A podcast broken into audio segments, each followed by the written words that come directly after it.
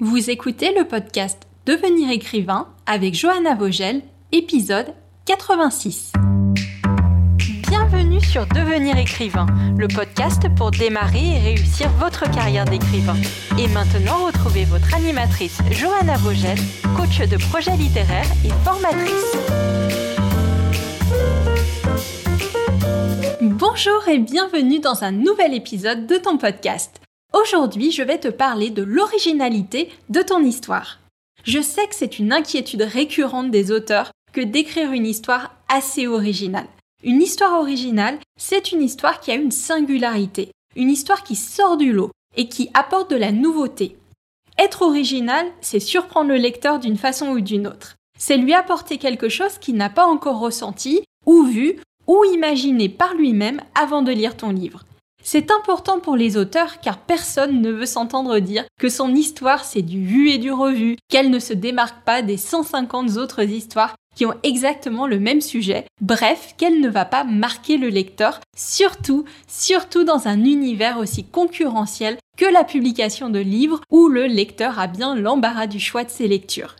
Et c'est cette même profusion de livres qui met toujours plus la pression à l'auteur de se démarquer, d'être original, avec le stress que plus il y a d'histoires qui sortent, plus la zone de génie et de pure nouveauté semble se réduire à rien du tout. Alors, comment s'assurer que son idée d'histoire est assez originale et plus largement, comment rendre son histoire plus originale? Je vais te donner des conseils pratiques à appliquer pour ton histoire, c'est promis, mais il faut absolument qu'on prenne un petit moment d'abord pour te faire prendre du recul par rapport à cette idée d'originalité et à cette course à l'originalité qui en fait est complètement contre-productive.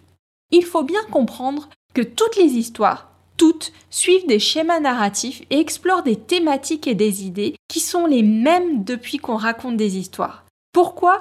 Parce que ce sont les thématiques universelles qui nous parlent à nous humains, avec des particularités évidemment selon nos cultures respectives. Quand tu entends des gens un peu désabusés te dire mais de toute façon tout a déjà été fait, on ne peut plus rien écrire d'original, c'est un peu vrai, même si ça l'est pas complètement. Il y a encore une marge de création, de créativité pour que tu apportes quelque chose de différent avec ton histoire. Mais tu vas le faire à partir de pièces de puzzle qui sont déjà là depuis des siècles. Et c'est pas grave. Au contraire, c'est que tu connectes ton livre à tous les précédents et à tous les suivants ce sont les éléments qui le connectent à tous les autres romans et à la littérature. Une petite citation, tu sais que j'aime ça, les citations. C'est une citation de l'autrice Willa Cather. Alors je suis en train de d'écorcher son nom, c'est écrit C-A-T-H-E-R. Donc c'est une autrice américaine qui a gagné le prix Pulitzer en 1923 et elle te dit il y a seulement deux ou trois histoires chez les humains et elles continuent à se répéter avec autant d'acharnement que si elles n'avaient jamais encore eu lieu. Tu n'as pas besoin de réinventer la roue pour écrire un chef-d'œuvre ou écrire un best-seller. C'est même contre-productif et je vais te dire pourquoi. Déjà, premièrement, parce que ce n'est pas forcément ce que les lecteurs veulent. On a toujours l'impression que les lecteurs veulent être surpris à toutes les pages et ils veulent de la pure originalité, de la pure nouveauté tout le temps. Et ce n'est pas vrai.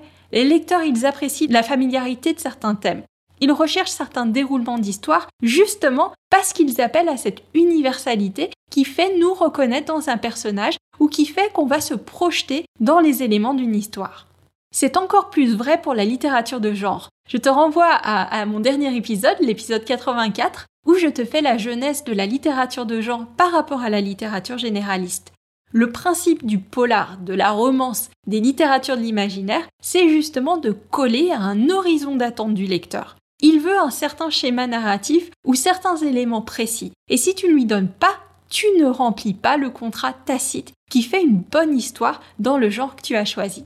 C'est ce qu'on appelle les codes du genre. Et c'est très important de les connaître. Justement pour savoir sur quoi tu peux jouer pour être original sans sortir de cet horizon d'attente qu'attend le lecteur. Comment est-ce qu'on apprend les codes d'un genre littéraire ben, De deux façons. La première, en faisant une lecture active des romans cultes et des nouveautés du genre en question. Deuxième, et ou en rejoignant notre formation Devenir écrivain, bien évidemment, où l'on décortique pour toi les codes des principaux sous-genres du roman. Parce qu'on vit dans une société où l'image est partout présente, tu peux avoir l'impression de déjà savoir ce qui a été fait et refait et re-refait seulement en ayant vu des films. Mais il faut que tu lises les livres pour te rendre compte vraiment de ce qui revient constamment et des façons de raconter les choses qui sont aussi désormais du cliché. Deuxième chose qui fait que la course à l'originalité est complètement contre-productive, c'est que plus tu veux être original, plus tu risques de briser la règle la plus importante de l'écriture d'après Lucie Castel, je parle évidemment du principe de vraisemblance. Le moment où tu n'es plus original, mais ridicule.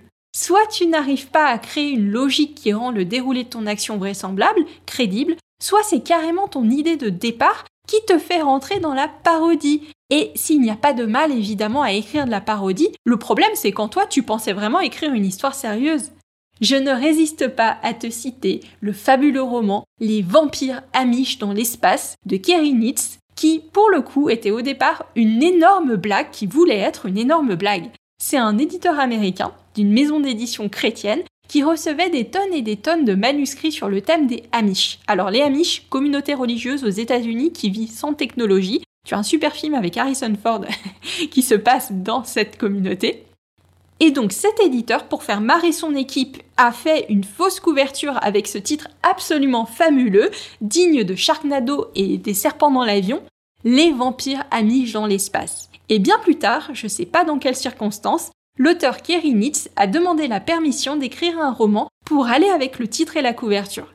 Il n'a pas écrit un roman parodique, il a essayé de vraiment trouver une histoire de science-fiction horreur avec sa propre logique, et il a ensuite écrit la suite Les zombies amish dans l'espace. Mais ça, clairement, ça ne peut marcher qu'en littérature de l'imaginaire. Et plus largement, mon argument, c'est qu'à vouloir trouver des choses toujours plus originales, qui n'ont jamais été faites, tu risques de ne pas aiguiser la curiosité des lecteurs de la bonne façon. Tu risques de ne pas avoir de la bienveillance, mais plutôt de la méfiance, du mépris, de l'ironie. Peut-être que si une idée n'a jamais été exploitée, c'est qu'il y avait une raison. Dernière chose et la plus importante avant de passer au conseil pratique, c'est que il faut que tu pivotes du concept d'originalité vers celui d'unicité. Si une histoire n'est pas forcément originale, elle sera toujours unique. Ton roman, il sera toujours unique. Même si tu écris une romance entre une starlette et un libraire et que c'est la 25e mille histoire sur le même principe, elle sera unique. Et pourquoi? Parce que c'est le point de vue de l'auteur et son style qui font qu'une histoire, qu'une œuvre se démarque d'une autre. L'originalité, en somme, elle ne se joue plus depuis longtemps sur les thèmes et l'objet de l'histoire, mais sur le choix des mots, sur la nuance des personnages et sur tous les micro-détails qui fait ton style à toi. La chose la plus originale que tu peux amener à une histoire, c'est toi, c'est ta vision unique du monde et tes expériences. Il faut vraiment que tu en sois persuadé et que tu ne te laisses jamais bloquer par la peur de ne pas être assez original. Même une histoire qui ne surprend pas dans son action a une coloration qu'aucune autre histoire n'a du fait de son auteur. Alors maintenant qu'on a pris un peu de recul avec le concept d'originalité et qu'on ne le laisse plus nous faire peur et juger notre idée trop durement, voyons quand même quelques façons de surprendre son lecteur et de se surprendre un peu soi-même. Je vais te donner 7 astuces pour travailler l'originalité de ton texte. Les premières astuces concernent l'histoire elle-même tu vas bien prendre le temps de réfléchir en amont à tous les éléments de ton histoire pour partir avec une longueur d'avance. Premier conseil, dépasser ton premier filtre. Alors, ce que je veux dire par là, c'est que quand tu fais un brainstorming, que tu as des idées qui viennent, il y a de grandes chances que ces idées-là, ce soient les plus simples. Ce soient les mêmes idées qu'auraient la plupart des gens qui penseront à cette histoire et que ces idées soient très connotées par ce que tu as vu ou ce que tu as lu récemment et que tu as aimé. Dans l'idéal, il faudrait que tu écrives sur un papier les dix premières idées qui te viennent quand tu te mets à réfléchir, que tu mettes ce papier à la poubelle et que tu te forces à trouver dix autres idées. Et c'est là, c'est à partir de là, quand tu forces ton imagination, quand tu forces le travail en profondeur, que tu commences à sortir des choses qui te surprendront plus, à dépasser les clichés. Une de nos élèves m'avait dit avoir entendu ce même concept appliqué à la fin du roman. C'était un auteur américain qui conseillait de toujours écrire une deuxième version de la fin de son roman, parce que selon lui, la première fois, on est toujours trop consensuel, on est toujours trop inhibé par notre censure interne. C'est le fameux principe de think out of the box, qui se traduit en français par avoir une stratégie originale ou sortir des sentiers battus. demande-toi qu'est-ce qui pourrait être inattendu dans mon histoire? Et tu te poses cette question pas seulement pour l'idée générale de l'histoire, mais pour chaque scène. Réfléchis à deux facettes d'une même situation. Si naturellement tu partirais dans une direction pour l'action d'une scène, demande-toi toujours s'il n'y aurait pas une logique, un intérêt à ce que tu partes complètement à l'opposé et si ça n'apporterait pas un élément de surprise à ta scène. Ou plus simplement, à chaque scène, tu peux te demander est-ce que ça on s'y attend? Est-ce que ça on le voit venir? Ou est-ce qu'il y a un élément de surprise? Quand tu fais la liste des attributs de ton personnage, de ses pouvoirs, de la société dans laquelle il évolue, de l'origine du conflit de ton intrigue, demande-toi est-ce que je pourrais trouver un élément spécifique et peu commun à mettre en avant qui réponde aux besoins de mon histoire? Tu n'auras pas que des super idées ou des idées super originales, mais ça va te forcer à sortir des sentiers battus et à aller au-delà de la facilité. Deuxième conseil ou astuce, c'est la combinaison d'idées.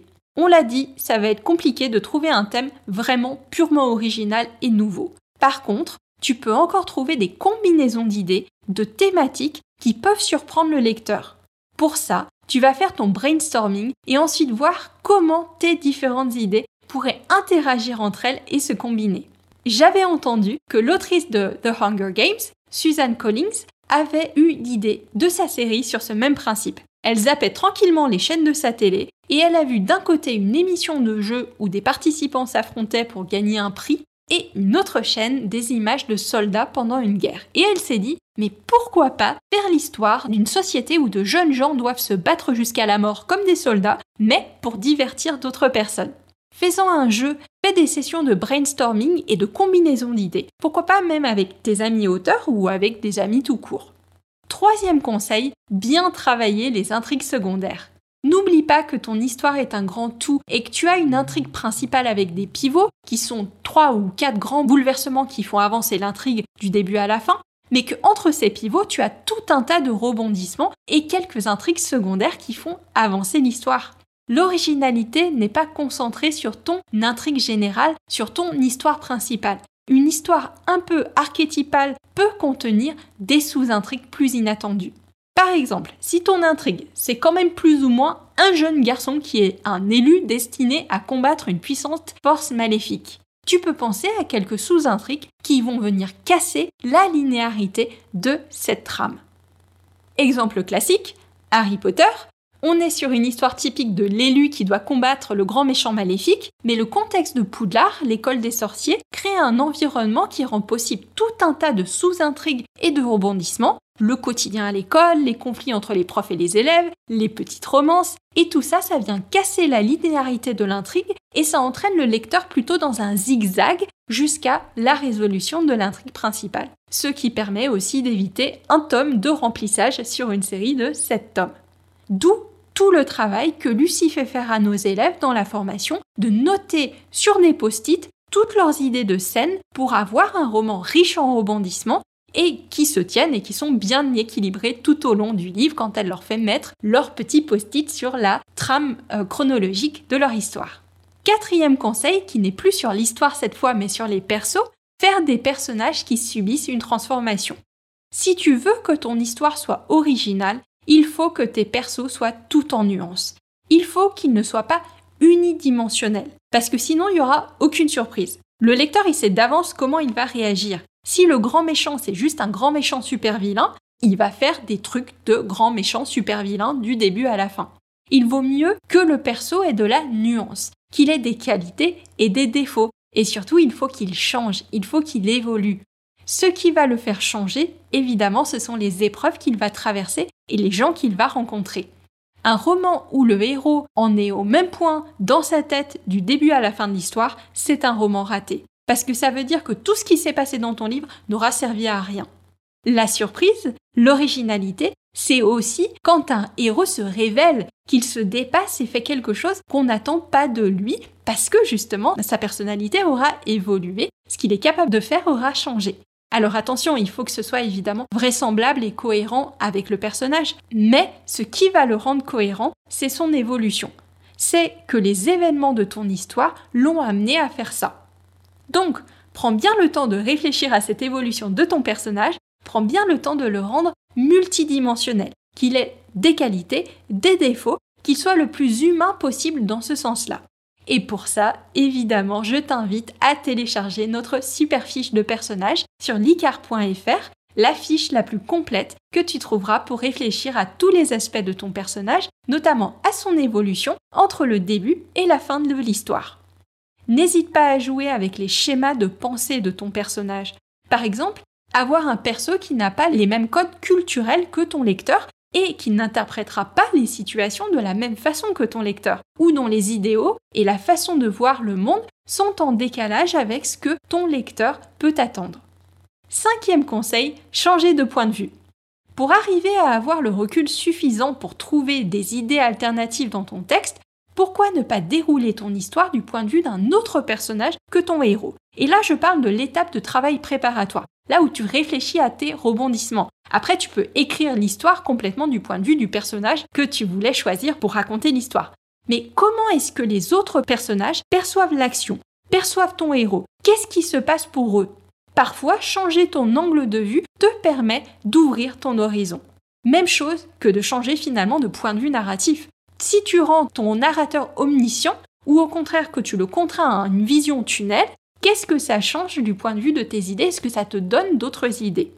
Petit aparté propre au polar, mais ce principe de penser l'intrigue du point de vue d'un autre personnage, en fait c'est une astuce très employée des auteurs de polar. Lucie l'a découvert en écoutant un entretien d'Agatha Christie où elle expliquait qu'elle passait toujours son polar du point de vue du tueur au départ pour placer vraiment tous les éléments du meurtre et de la dissimulation des faits avant d'écrire du point de vue de l'enquêteur qui lui bah, joue au petit pousset pour reconstituer les faits. C'est vraiment une méthodologie que tu peux reprendre pour tous les genres.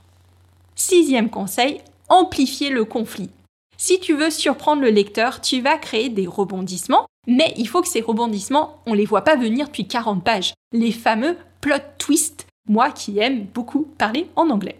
Ça veut dire deux choses. La première, c'est déjà travailler la structure de ton roman en essayant d'intégrer des indices qui vont piquer la curiosité du lecteur en lui faisant prendre conscience qu'il y a quelque chose qui va se passer mais sans trop lui en dire, et aussi mettre de faux indices qui vont le mettre sur une fausse piste et qui vont créer de la surprise encore plus grande. Je te renvoie pour ça à notre épisode 49, si je ne me trompe pas, sur la technique du foreshadowing et du red herring, la technique du présage et de la fausse piste en français.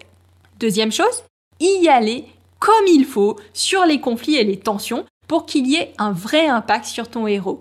Tu ne veux pas lui faciliter la vie à ton héros. Au contraire, tu veux amplifier développer le conflit. Il faut pas que tu aies peur, surtout au milieu de ton roman. Le milieu de ton roman, c'est le moment où ton perso fait tout un tas d'erreurs qui l'enfoncent encore plus dans le pétrin. Il va subir les conséquences de ses défauts, il va s'isoler des personnes autour de lui de par son comportement, il va subir des revers encore plus grands de la part de l'antagoniste. Bref, tout va mal. C'est le moment d'être le plus créatif possible sur la manière dont les choses empirent. Et ne t'en tiens pas à un seul problème de peur d'en faire trop tu ne vas pas en faire trop. Va au fond de toutes les répercussions du rebondissement sur la vie de ton perso, sur son quotidien, sur la façon dont les autres le traitent, sur la façon dont il traite les autres. Identifie quelles sont les choses qui sont importantes pour ton personnage et comment tu pourrais le séparer de ces choses. Normalement, tu devrais avoir de quoi faire pour que ton héros ne s'ennuie pas et soit surpris. Enfin, septième et dernier conseil, Consacre du temps à travailler ta créativité et ton inspiration chaque semaine si tu veux que ce soit de plus en plus facile pour toi d'avoir des idées originales. Si tu veux vraiment penser à des choses auxquelles tu n'aurais pas pensé d'ordinaire, il faut que tu t'extirpes de ton quotidien. La quête de l'originalité, c'est avant tout ce qui va être original pour toi, donc il va falloir que tu lises des livres que tu n'aurais pas forcément lus si tu t'en tenais à ce qui te plaît d'habitude. Il va falloir que tu vois des films qui ne sont pas tes films doudou, que tu multiplies au maximum les rencontres avec de nouvelles personnes, même en temps de pandémie, donc on va dire virtuellement s'il le faut, et que tu écoutes des témoignages. Bref, que tu sortes de ta zone de confort d'une façon ou d'une autre pour faire entrer de l'originalité, de la nouveauté dans ta vie. Et c'est comme ça que tu pourras la faire ressortir dans tes romans.